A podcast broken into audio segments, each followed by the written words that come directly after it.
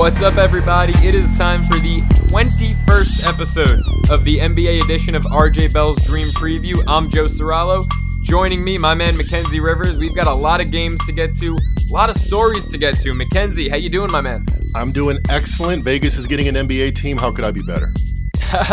That's the report. That's the report. Let's dive in there. The NBA is eyeing expansion, and it looks like if the league jumps from 30 to 32 teams, that the lucky cities will be Seattle, of course, because they should have never lost a team in the first place, and Las Vegas. Mackenzie, what do you think about this westward expansion of the league? I think it's important to lay out the context because we've heard rumors of Vegas and Seattle being the next possible destination spoken for years now. However, it's different this time because it wasn't if or maybe it was Bill Simmons, who's you know as plugged into the NBA as as any sports writer can be, said, I mean, he didn't say it like he was quoting a source, but he said it like it was a report. He said, uh, "I don't care if I'm aggregated. I think I'm right." And what he was saying was, a that the next two expansion teams will be Vegas and Seattle, and that it will happen at the same time. And B that leaders in the clubhouse to get the Vegas NBA team is the Fenway Sports Group, who own the Red Sox, and who you also might know own Liverpool. One of those owners of Liverpool is LeBron James.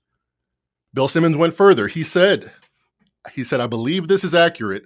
The NBA wants minority ownership as part of this uh, two team expansion, and they want LeBron James involved. And we, he said since years and years back that he wants to be an NBA owner. We've seen this before. Bill Simmons points out Michael Jordan, after he left the NBA, very quickly, some NBA arms were around him saying, You should be the front man. First, it was the Washington Wizards, and then it was the Charlotte Hornets, who he currently is a majority ownership to this day.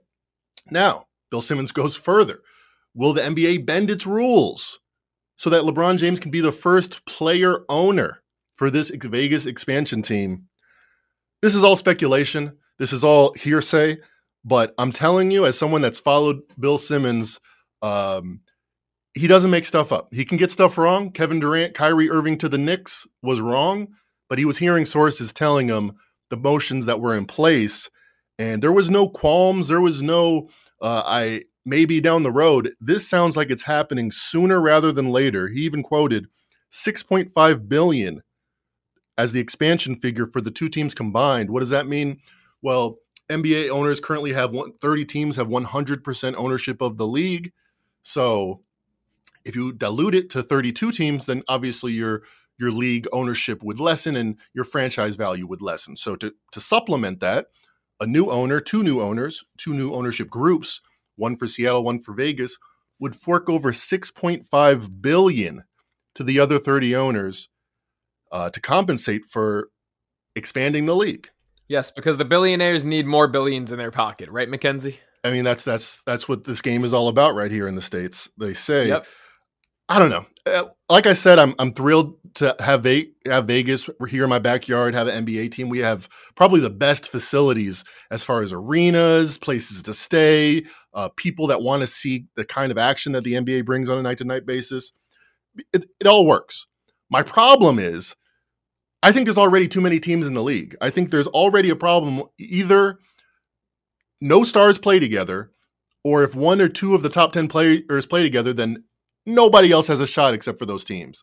So I think as it is, it's competitively unbalanced, but there's a lot of good NBA players. There's a lot of good players out there in the world that would love to call themselves NBA players. So there's enough talent out there. But what do you think about all this? The cities, uh, the fact that we're gonna that we looks like we're going to have 32 teams like the NFL sooner rather than later. What do you make of the whole deal? Personally, I think that expansion would be great for the NBA. Um, I think it'd be great for the NBA. I think it would be great for fans. I have no problem uh, with expanding. You know, it sounds like you're worried about diluting the talent even further. I have no problem with that at all. I think that all four of the major North American sports leagues should have 32 teams, and football and hockey are now there and basketball and baseball just need to get there. I've actually been saying that Vegas should have an MLB team uh, for quite some time. Side note, my senior year of college, I was taking some layup classes at St. Bonaventure. One of them was sports marketing. My final project was all about why Vegas should have an MLB team. Yes. And I, I think Vegas deserves all four major sports. You know, Vegas is a major city. It's not just that tourist attraction for you to go have a crazy weekend anymore. Families are moving there. They've proven uh, even before the Raiders relocated with the Golden Knights, that they are avid sports fans. The Golden Knights have, since their inception, I believe the best or top two uh, attendance in the NHL. So give Vegas their professional sports teams. I love that. Seattle, like I said earlier, they should have never left. I mean, Oklahoma City to me is just probably the worst market for an NBA team in the league. Um, but yeah, I actually I, I love expansion. I think 32 is going to be that magic number. I think anything past that would kind of be crazy. But 32 teams across the four leagues, I think sounds great. Now, looking at the LeBron James side of this, that is really intriguing to me. Look, I can't see LeBron becoming a player owner unless he is playing for Vegas, right? I mean, it wouldn't make sense to have LeBron playing for the Lakers yet being an owner of a, a, new team in Vegas. I mean, correct me if I'm wrong, that would just not fly, right? He would have to play for that team if he was going to be a player owner? Yes, I wow, that that blew my mind even. I mean, they were talking about bending the rules so that he could be a player owner. I can't imagine them bending the rules so he can be a player with one team and the owner of another. No, it, it seems like you'd have to have all your eggs in one basket. Yeah, absolutely. I mean, you can't have the conflict of interest there. Um, this stuff also though never seems to move as quickly as you know, like this isn't even a report yet. This is a rumor. And, and right. I, I know that Simmons being the one to say it gives it legs, but you know, LeBron might be retired by the time this actually materializes, by the time this actually happens. So I don't know if that will actually be an issue, or maybe he has one or two years left by that time and goes and plays them with Vegas. But I'm all for LeBron owning them. I think that, you know, he's got the money. If you look at, forget his salary, the money that this man's made off endorsements, he's got the money to own an NBA team. Having a minority, and not just a minor, uh, minority, but a former player own an NBA team is absolutely incredible. And I love how it just, in my opinion, continues to feed into the LeBron versus Michael. Uh, you know, right now and for the last 10 years, it's been who's the GOAT, LeBron or Jordan. And now it could be who's the better owner. I mean, I just, I love the nonstop competition between LeBron James and Michael Jordan. And I think, you know, if LeBron becomes an owner, that competition's only going to get, uh, you know, just as fierce, if not more fierce, than it is with the two of them as players. Let me rep Las Vegas a little bit because uh, it doesn't get the love that it that it should. It's it's it's not only a wonderful destination, but it's one of the economic marvels of our time. And I am a nerd. Let me just put that out right quick. And I love Wikipedia and I love Excel. And sometimes when I'm not doing anything else, I I do a lot of research projects that never see the light of day because they're not interesting to anybody except for me. Well, now I can throw this in because some 3 a.m. some maybe two three years ago, I looked at the population growth of every major city that I could think of: New York, Chicago, Seattle, and I wanted to find Vegas was at pulling this up 40,000 40,000 people in 1960. Now it's at 2.9 million, the Vegas metro area. Has there ever been a growth like that of any metropolitan area that we can find that they have population records for? It's all because of the Godfather Part Two, right? I mean, you got to give the credit where it's due. it, it, it all came together. California getting too expensive, the liberalization of the idea of gambling and people wanting to go where it's danger, where it's exciting, and it being more and more acceptable acceptable to do so. It's it's also just a place where if you're a limo driver, you can have a mansion in the suburbs you you can do it. You can figure it out. I mean, the way the way uh, pricing has gone up the last five years, I don't know if that's still true, but that was always the that was always a dream. Tips for a bartender is enough to send your kid through college in this wonderful low cost California paradise. Except it's not even California, where we call Las Vegas. Well, anyway, it's never happened except for Chicago, where I'm from. 1800 to 1880 had a similar population boom. And if you, I don't know if you know this, but that was also an industrial revolution. That was also an economic miracle. So Las Vegas is where it's at. There's a reason why we keep gaining 50, 100,000 people every couple years. It's because in Vegas, we have a motto that says, whatever you want to do, whatever you like, whatever time of day you like to grab your beer, you can do it here in Vegas, we have as little restrictions on lifestyle as possible and as many amenities as possible. So this is where you should be if you're an NBA player. If you have all the money to spend in the world, if you like beautiful women, if you like 75 degree days, this is where it's at. And I'm happy to hear this report. I'm happy, even as a, a, a skeptic of the great LeBron James, that I'll probably, it sounds like, be attending uh, his last season home games when he when he hosts the uh, the Las Vegas Kings. Now I guess they already got a Kings, huh? Well, no, no, they have. uh well, they have a Kings in LA. Las Vegas is the Golden Knights and the Raiders. Yeah, that's what I'm saying. I'm thinking of the new Vegas team, and it can't be Kings because there's the oh, Sacramento. The Sacramento. Kings, yeah. King. Oh, and and how bad Mackenzie are the Sacramento Kings that my mind when I heard Kings was like, no, it's a hockey team. that, that, just shows. Yeah. That shows you have. Well, when you don't when you don't make the playoffs in 20 years, you know you don't really get to exist anymore as a franchise. Literally my whole lifetime. Like I, I do not have a. I mean, may, when's the last time they actually made the playoffs? I believe it was with the Chris Webber, Vlade Divac crew, but let me confirm that. I mean, because I'm born in '98, and so even if they made it in my lifetime, they haven't made it since you know 2006. You know, wow, I don't remember that 2006 Kings Oh, okay. Team, yeah, I don't remember it, yeah. them making the playoffs then. I was eight years old. I was watching and following basketball then, but yeah, I don't recall 06 either. I mean, that, that's embarrassing. 16 Tweet years me at Mac and Rivers if you have a memory of watching the 2016. yeah, absolutely. Then, then, you're a real diehard. That that'll right. earn you your fan card right there. Uh, no but I will say, Mackenzie, we might have to scrap this episode and throw it out before the league office hears it, uh, because your whole spiel right there about how amazing Las Vegas is that could be considered tampering to get James Harden to go to this Vegas team. I mean, what you just said about as little restrictions and beautiful women, uh, James Harden, I can already tell you right now, is going to have the worst shooting percentage of whatever year this team comes into existence in Vegas because he is going to be at the strip club until 7 a.m. the day of that game. It's going to be uh, James I mean, Harden, questionable nightlife. Yeah, exactly. he might show exactly. Up. James Harden questionable at ATM trying to get singles. uh, I mean, it, it's problematic. That, that's the one downside is that NBA players are pretty well known, well documented to like to party, maybe a little more than other players across you know other sports. And look, I mean, uh, all professional athletes party, right? Uh, we're not going to dispute this and act like the '86 Mets didn't happen, but NBA players do like to party. They do like their strip clubs, and Vegas would worry me a little bit as a coach, as a team owner. I mean, it's just a lot of forbidden fruit at their disposal. But you know, at the end of the day, look, they're grown men. Yeah, if I own a different team, then I'm I'm happy there's going to be a team that's going to be. Well, actually, I guess I don't know. The Vegas Knights, they always talked about the Vegas flu, where the Golden Knights weren't partying too much. It was every team that came in to Vegas that seemed to have a sleepy sleepy next day. So yeah, it's definitely a concern. It's a concern. Yeah, that, that that's a great point because then it's like, hey, we're only going there once or twice a year. Let's go have a great time. It's like, right. you know, one of my good friends is Josh Booty, the former LSU quarterback, who prior to playing quarterback um, at LSU was actually the first round pick of the Marlins in the '90s. And he said, man, whenever they would go play the Phillies, that's when they would have the most fun because they'd be at Atlantic City. It's just you know a short, like hour, hour and a half long drive, and they'd be taking limos to Atlantic City the night after you know a game. They'd be there all night. It was the novelty of hey, guys, this game's on the schedule. Let's have some fun when we're there. I definitely partied more in Vegas when I when I visited than I, than when I lived. But I don't know. I don't know if that's just my life. Yeah. You mentioned partying. You mentioned James Harden.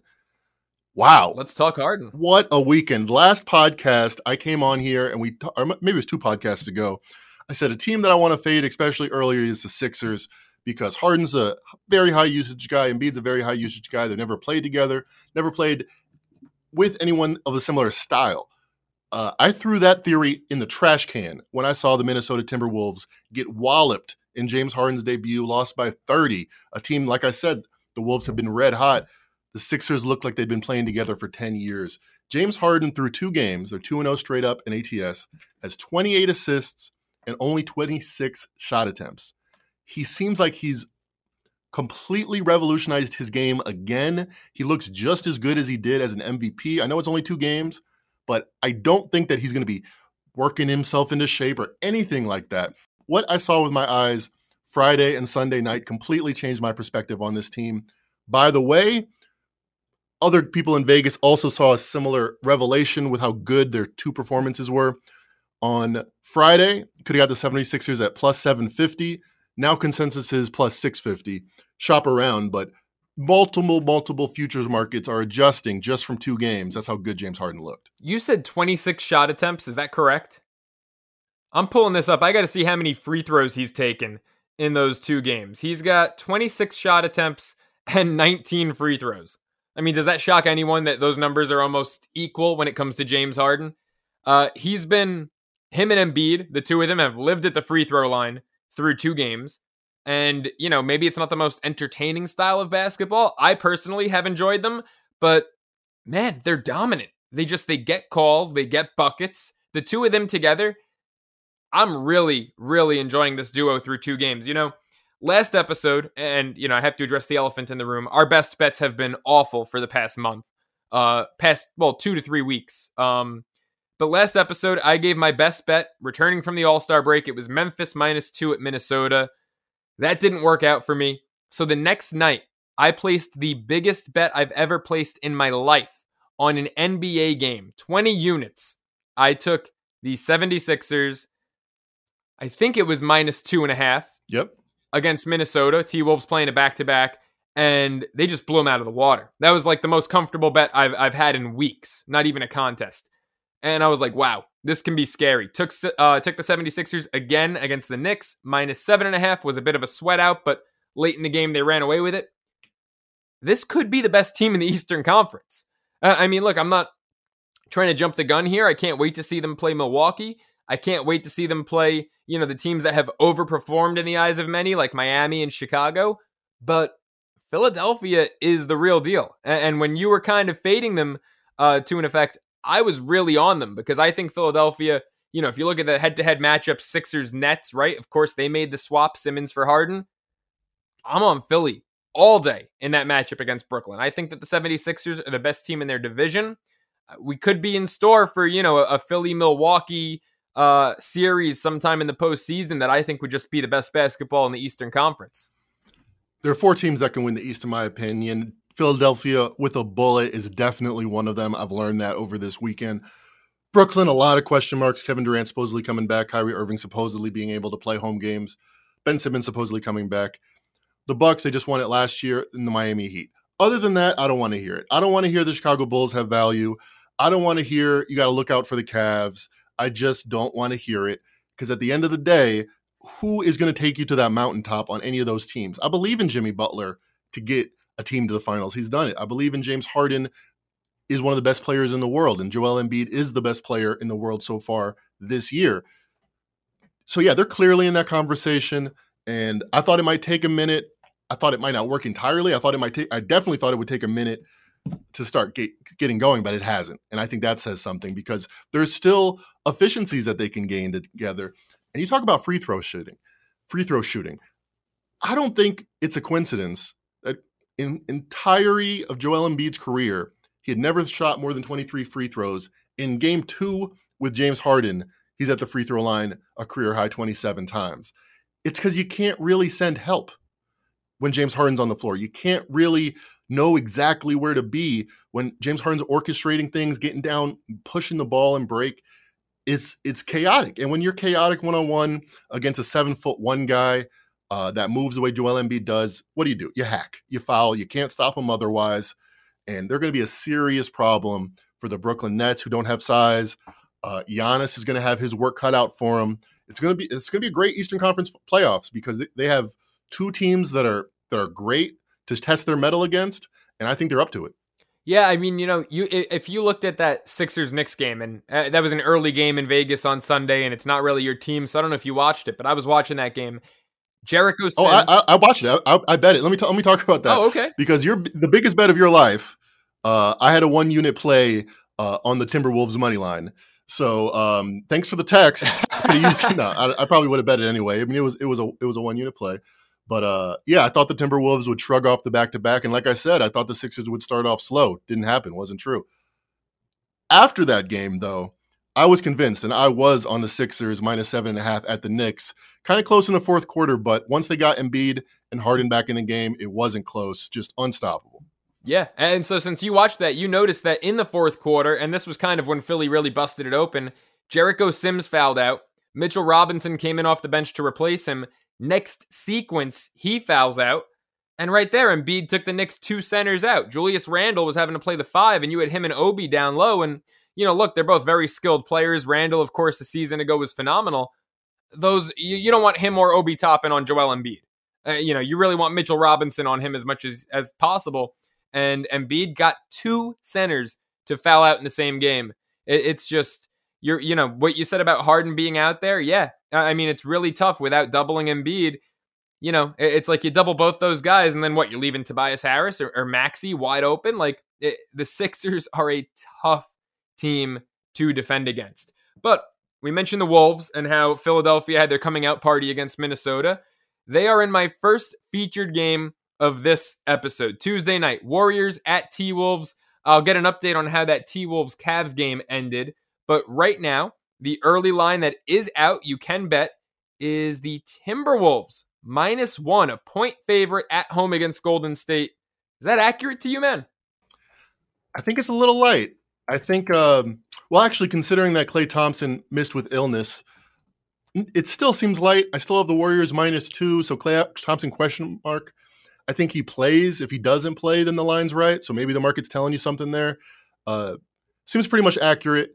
Minnesota, red hot on offense, but you know, pretty poor defensively recently. Golden State's been been up and down. They sincerely miss Draymond Green at the moment. Uh, what do you make of the game? It's hard for me to see Golden State as an underdog in this matchup. I know that they're struggling immensely and that they've been ice cold. Oh, you, and the- oh excuse me. Sorry, I thought you said uh, I have Golden State minus two. Yeah, so the fact that they're getting one, yeah, that I, I do see value on, on Golden State there. Yeah, no, absolutely. to me, it, it doesn't make a lot of sense that Minnesota's favored. I know that they're hot and Golden State's not, but I don't think it's that simple. Like you said, the Timberwolves have not been playing defense lately. Even tonight, they beat Cleveland on the road. Good win. They covered two. They were minus three and a half. They won 127 to 122. But the Cavaliers are not a team that really thrives on the three ball, right? We've discussed this about them, especially with all of their injuries at the guard position. You know, Sexton's out for the year. They still don't have Darius Garland. He's been out a few games. They hit 15 threes. They shot over 40% from beyond the arc their starting lineup, I mean, for Christ's sake, was four four front court players in their starting lineup. I'm looking at it right now. Jarrett Allen and Evan Mobley, Lauri Markkanen, Isaac Okoro, all of those guys are forwards or centers. I mean, the Cleveland Cavaliers, for them to score uh, or make 15 threes and convert over 40% of their shots from beyond the arc, that's really, really bad defense from Minnesota, in my opinion. Looking at this game, Yes, Minnesota, like I said, they've been hotter. In February, they're 6 4 and 1 against the spread. The Warriors just 2 7 and 1 against the spread. Remember when we started doing this show, Mackenzie, Golden State was one of the best covering teams in basketball. I mean, they've really fallen off. But in the second leg of a back to back, the Timberwolves, we saw it just a few days ago with the, you know, the cover and the win against Memphis and then the blowout loss to Philly. The Timberwolves are just 3 and 7 against the spread in the second leg of a back to back. Also, after a win, they are just 13, 18, and 1 against the number.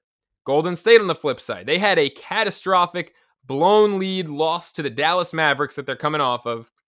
After a loss, the Warriors are 10 and 7 against the spread, but 13 and 4 straight up. Remember, if they're only getting a point here, you're probably going to want to pay more attention to that straight up number than the against the spread number. 13 and 4 straight up after a loss are the Warriors. My lean here is Warriors money line, minus 102 currently on FanDuel, and the over on anything below 221. So far, these teams have met three times this year. Home team has won all three. Remember, this game is at Minnesota, so I'm going against that trend. But all three of those games have gone over. In February, the Warriors have gone over seven out of 10 times the Timberwolves now nine out of 12 times. So I like the over below 221 and the Warriors money line minus 102. I'm leaning in the same direction as you. My numbers say Golden State should be a favorite. And just historically, kind of like, I mean, not to the same degree, but much like Tom Brady, you just don't make the Warriors an underdog. At one point, Steph Curry, uh, you know, 10 and 0 or 11 and 1. He had some ridiculous underdog streak because they were so rarely an underdog. And that's the position that they find themselves in here. Klay Thompson ruled out uh, officially for that game. The Wolves give up the second most points to opposing shooting guards and small forwards. So that's uh, an area of weakness that the Warriors won't be able to attack as well. That might keep me off the game, but it's it's Warriors or pass. Yeah, it's definitely not best bet quality, but the lean is there for Golden State to win it outright. Uh, and, and I think if if anything, the over might be the best play, just because, like you said, Minnesota's not playing too much defense. The Warriors are still without Draymond Green. If Klay Thompson doesn't play, yes, that hurts them offensively, but he's also a terrific two way guy. So it, it, could just be a, a, shot fest in this one. Uh, let's flip over to a different game Tuesday night. The Dallas Mavericks, who are hot as hell, taking on the LA Lakers, who, Mackenzie, are the exact opposite of hot as hell. I mean, the Lakers right now are just totally collapsing. Thought they'd come out of the All Star break with energy. Two less than mediocre opponents Clippers, Pelicans, two embarrassing losses. Lakers have lost five of six games. Remember, we talked about uh, that huge win against New York uh, at home. LeBron comes back uh, unexpectedly. Line moves from Lakers minus two and a half to Lakers minus five. They're down big, uh, get to overtime, win in overtime, cover in overtime. Well, they've lost five of their last six since. The one time they did win, LeBron and Aaron Donald had a had a moment on the had a, had a moment on the sidelines. You got to love life when you can win once in literally a month. In the month of February, they've won I think one time. Uh, I know there was a big you know ten day break in there. Okay, twice, and one of them is like a uh, like a memorable, legendary moment with probably the greatest right. defensive player all the time. That's why of all time. That's why people go to LA because stuff's happening in LA. There's buzz, there's feeling, there's love. But LA that, that kind of brings that kind of makes the point. LA does not need LeBron James as much as LeBron James needs LA. LeBron has doubled his net worth. You know, Colin Cowherd said, I believe it, you know, that number is roughly true. Since moving to LA, uh, he has huge brands out here. He's obviously loves being up in there in the rafters with Wilt and Shaq and Kobe. Brian Windhorst says people in the league who have a lot of experience say they should trade Anthony Davis and LeBron. Trade them both. Well, if you're losing by 28 points to the Pelicans without their best player, there's something there's something in the water. There's something wrong there. Their players are much better than they're showing. Uh, now it comes out that LeBron wanted Russell Westbrook traded and was upset that they didn't. Uh, anonymous GM, gotta love those, said LeBron James stated that he wanted Rob Pelinka to beat, uh, not what Rob Pelinka, wanted uh, Sam Presti to replace Rob Pelinka as their general manager. I, this seems a lot like 2018, 2019, where it's playoff mode activated and then it's actually uh, Cancun activated. It seems like they're about to pack it in. And I still just can't get there when I look at this number Mavericks minus four and a half at home versus a team with two Hall of Famers.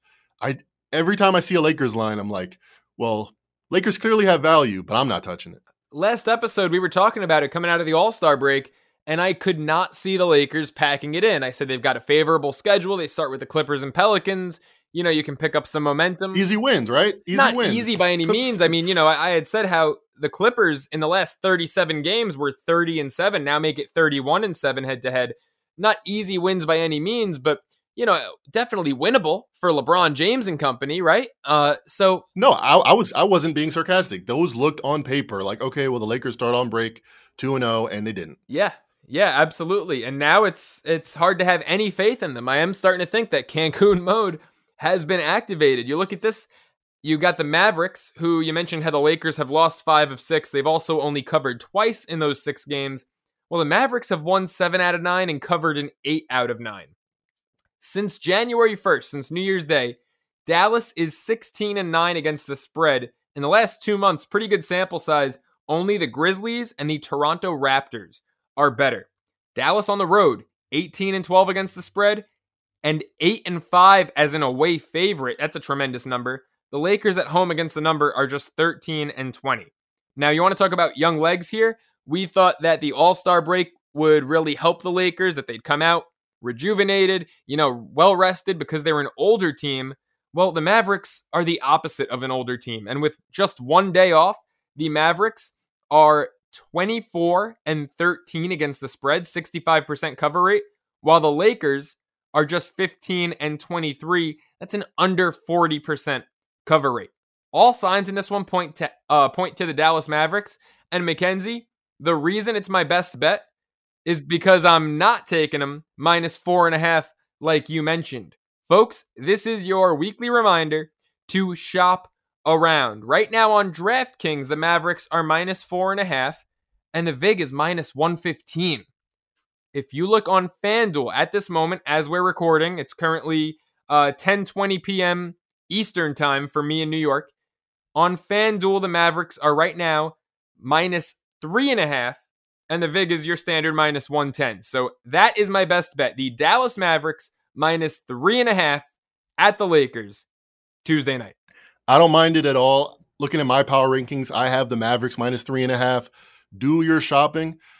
Biggest sports books in the US, FanDuel and DraftKings, often come up with these early NBA lines at the same time, and they often have a point or more of variation. In this case, it's a it's a point and, and some change and some extra cents.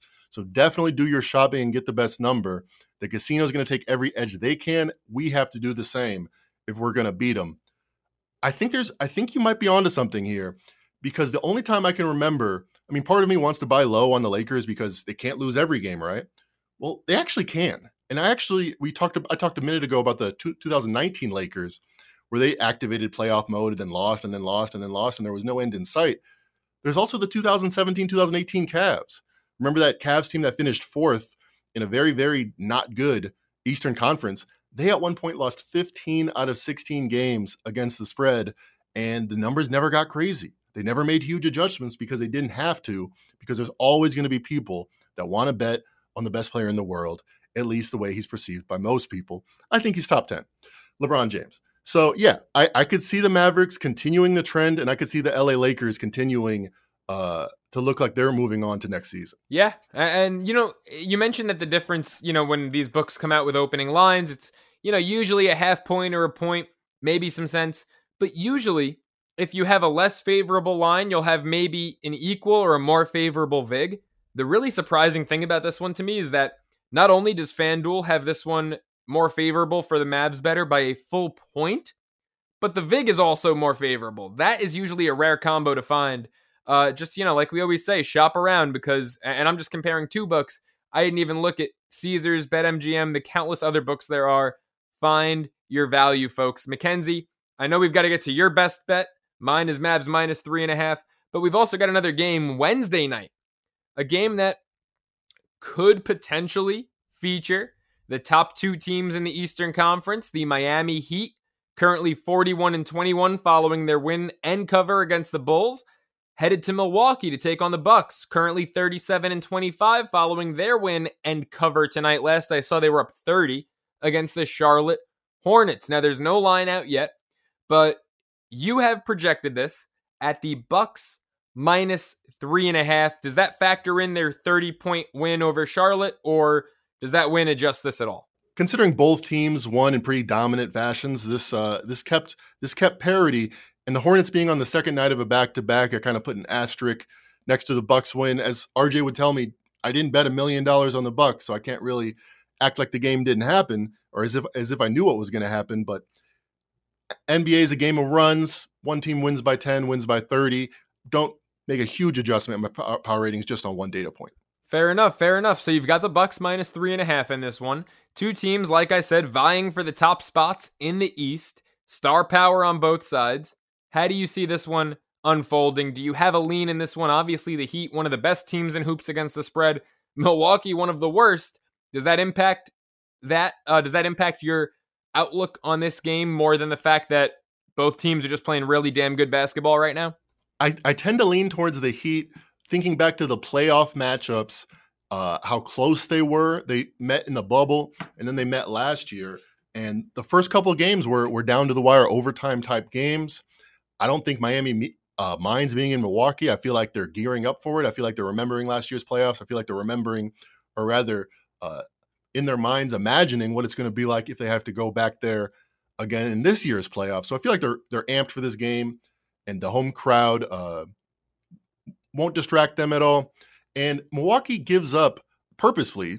Coach Bud's system gives up a ton of threes. They've been top three in three pointers allowed the last, you know, every year that Coach Bud has been there. And Miami Heat is a perfect team to expose that because they got guys off the bench. They got guys for days and Duncan Robinson, Tyler Herro, PJ Tucker with his corner three. They have guys to exploit what Milwaukee does, which is pack the paint. Well, if you pack the paint, you got to shoot shoot over the top. That's what Miami does very well. I feel like Milwaukee's kind of uh, just a step slow, a step worse than they were last year. So I, I lean towards Miami in the points. I'll also be looking at Jrue Holiday. Uh, that Miami Heat I gave this out uh, with Luka Doncic going under and and Trae Young going under. Point guards tend to go under the way Miami Heat plays with their press style, kind of the opposite of the Buck style. Get the ball away from the perimeter. I feel like Jrue Holiday is going to hurt in this game. The Heat give up the second fewest points to opposing point guards. So if this number comes out 18 and a half or higher, I like Jrue Holiday under. All right, so you're leaning Miami points, but you're more definitive with Jrue Holiday under 18 and a half points in this one. I have to say, when it comes to the game itself and taking a side, I'm leaning with you. I'm leaning Heat plus three and a half. You mentioned that they're really not fazed by going into Milwaukee. Look at what happened opening night. The Heat went into Milwaukee opening night. They drubbed the Bucks, beat them by over 30 in that one. So yes, I don't think that being the road team in this one, having to go to Milwaukee, it's not football. You're not dealing with the Dolphins playing outside in Lambeau, right? I mean, they're they're all playing indoors. I think the Heat are just fine with that. You know, Milwaukee with the win tonight snapped a five game coverless streak. They they had gone ice cold against the spread, but they covered tonight. The Heat, on the other hand, in February, mediocre against the spread. They're they're going to finish the month six four and one against the number, so slightly above average, but nine and two straight up. And you know, if they win this game, they're going to cover, right? Pres- uh, you know, assuming that they are going to be underdogs in this one. The Milwaukee Bucks have gone over in nine straight. By the way, that's uh, that's an interesting note to look at because the Heat are an under team. So sticking with the sides though, getting away from the total. Heat, I mentioned, nine and two straight up in February, six four and one against the number. On the road, twenty and thirteen, one of the best teams covering on the road in basketball. Uh, both teams, after a win, are below 500 against the spread. The Heat, I believe, are just one game below. Bucks are about eight or nine games below. But then this is why I like Miami in this one, or why rather I lean Miami in this one. As an underdog, 13 and 5 against the spread. Uh, by far the league's best mark for underdogs uh, covering. So leaning with the Heat in this one, but I, don't know. I think we could have a good game. I think it'll be a close game, in which you know, which case it's I always say more beneficial just to take the points. But this is a game that you know I, I would love to see this game at some point in the postseason. Milwaukee Bucks, the 28th, the third worst defense over the last 12 days, the 23rd worst defense over the last 30 days. RJ asked me, you know, what's wrong with Milwaukee? I'm like, they're kind of just walking through this year. You mentioned opening night. They got the uh, banner ceremony. They're feeling great. And they just forgot to play basketball that night, lose to the rivals, Miami Heat by 30. I feel like that has been that kind of season, that kind of month recently with the All Star break in between. The Milwaukee's just kind of waiting in the wings, knowing they're going to be there, knowing what kind of talent they have. Uh, Miami's the opposite. They came out opening night swinging. They were pissed not to be more more alive later in the playoffs, and that's the kind of season that they're having. So I feel like this will be a testament to that. Milwaukee Bucks would love to win, get the win, obviously, but I feel like maybe Miami first half will have to be the play because I feel like they're going to come out and and kind of hit the Bucks in the mouth a little bit, and we'll see how they react. So that would be plus two uh, about. Check me out on pregame.com. Check me out on Twitter at Mac and Rivers. I, actually, yeah, you, you won't have to buy this one. I'll let you know if Miami first half ends up being a play for me. I'm strongly leaning in that direction. Yeah, and by the way, I just want to uh, clear something up because I actually misspoke. I said the Bucks have have now gone over in nine straight. Uh, that game against Charlotte, dragging out, still not done. They're currently up 127 to 102 with a minute and a half to go. The over unders 238 Ooh. in that one. So they're currently at 229 with a minute and a half to go. So that'll come down to the wire, but eight straight overs going into this one uh, nonetheless. What I love about having an under in this scenario, if I'm watching the game, there's 90 seconds left and I have five points. You know, the last 24 seconds, they ain't nobody's going to score when a team's up by 25. So keep that in the keep that in the back of your pocket. That's very true. You got 10 points to work with in that one. I'm going to see if I can get that on the screen with me. Uh, Mackenzie, we've talked about some great games we have coming up. We've talked about my best bet. What is your best bet, my man? For my best bet, we're going Tuesday afternoon or night on the East Coast. The Boston Celtics are hosting the Atlanta Hawks, and you know how heavy I've been on the Boston Celtics, recommending them at 30 to 1 in the title odds. I think they're overpriced. I like the Atlanta Hawks plus six at Boston. This is another one of those Eastern Conference rivals where I think they're thinking about the playoffs. I think it's a playoff atmosphere. And in the players' minds, whereas in the crowd, it's kind of uh, it's just another game, and it doesn't really affect the Hawks too much. The Hawks have won, have beaten the Celtics in five out of the last seven. They didn't on February 13th. That was Super Bowl day in the morning. Celtics won 95 85. That was the first game that the Hawks were without John Collins, probably their second best player. At least that's that was the perception. I think if you look more recently than that, you see that this team's kind of taken a step, kind of veered in a different direction without Collins. More shooting, getting guys like Gallinari in there, and Trae Young has been his best self, putting up 37 as the Hawks blew out the Raptors, wasn't close wire to wire. In fact, if you look at since that Super Bowl game, that was the first game without John Collins when they lost to the Celtics. If you throw that out, the Hawks have the number one net rating in the league. They're three and one straight up in ATS. And we talk about getting to trends early. I just feel like the Hawks, they're outside of the playoffs looking in, even though they were a Final Four team last year. This is where they got to put their foot in the ground. This is where they got to make their statement. They have a history of beating this Celtics team. Uh, and my power ratings only make the Celtics four and a half. And here's one little tidbit on why I started thinking the Celtics, as high as I've been on them, are starting to get overrated. A while ago, they were 30 to 1 consensus to win the title. I gave them out. I said that you know that's best value. NBA 538 says they have the highest chance to win the title out of anybody in the league using their metrics. Well, they dropped to 25 to 1 uh, on before Friday when we did the uh, consensus title odds on Friday and they won a game, and then they lost a game. They got blown out by 21 to the Pacers. Well, here we are on Monday. I do the consensus title odds, and they tick up from 25 to 1 to 20 to 1, despite having their worst data point in the last month by far, literally right before this move happened. I think people are kind of getting wise to how the Celtics are playing. It was kind of a uh, it's kind of a quiet story. Now I think it's more of the mainstream as they've gone up in the standings. And I think they're just two points overvalued here. This should be this should be a close game. The Hawks, metrics wise, are much better than their record, and they've lost a few close games, but I still think they will end up being in the final eight in the playoffs. And it starts Tuesday night. It starts maybe not with a win, but keeping it close, making a statement, having a real contest versus this Boston Celtics team. So that's my best bet. Atlanta Hawks. Again, shop around. Right now it's five and a half on DraftKings. I'm giving it out at plus six because that's where it is on FanDuel right now. Atlanta Hawks plus six at Boston Celtics. Best bet. Yeah, Hawks are coming off a, a, big game, beat the Raptors by 27 in a game that I believe they were actually underdogs in. So maybe they're getting hot at the right time. They've won three out of four. They've got the star power, one of the most prolific shooting guards in the NBA in Trae Young. That could be the play. So Mackenzie's got the Hawks plus six on Tuesday against the Celtics. I've got the Mavericks minus three and a half on Tuesday against the Lakers.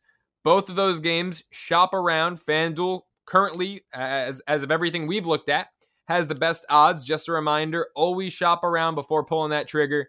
And let's see if we can get back in the win column because it's been ugly lately on, in regards to our best bets. Yeah, I've lost I've lost four best bets in a row. Uh, I'm sorry, people, but but yeah, but but it hasn't been for lack of trying. And I like this play a lot. I like the Mavericks a lot. So hopefully by this time tomorrow night, or tonight, if you're listening, we'll be 2 and 0 and back on track. There we go. That'll do it for episode 21 of the NBA edition of RJ Bell's Dream Preview. I'm Joe Ceraulo. Catch me on Twitter at the Joe Ceraulo. For my man Mackenzie Rivers, thanks for listening.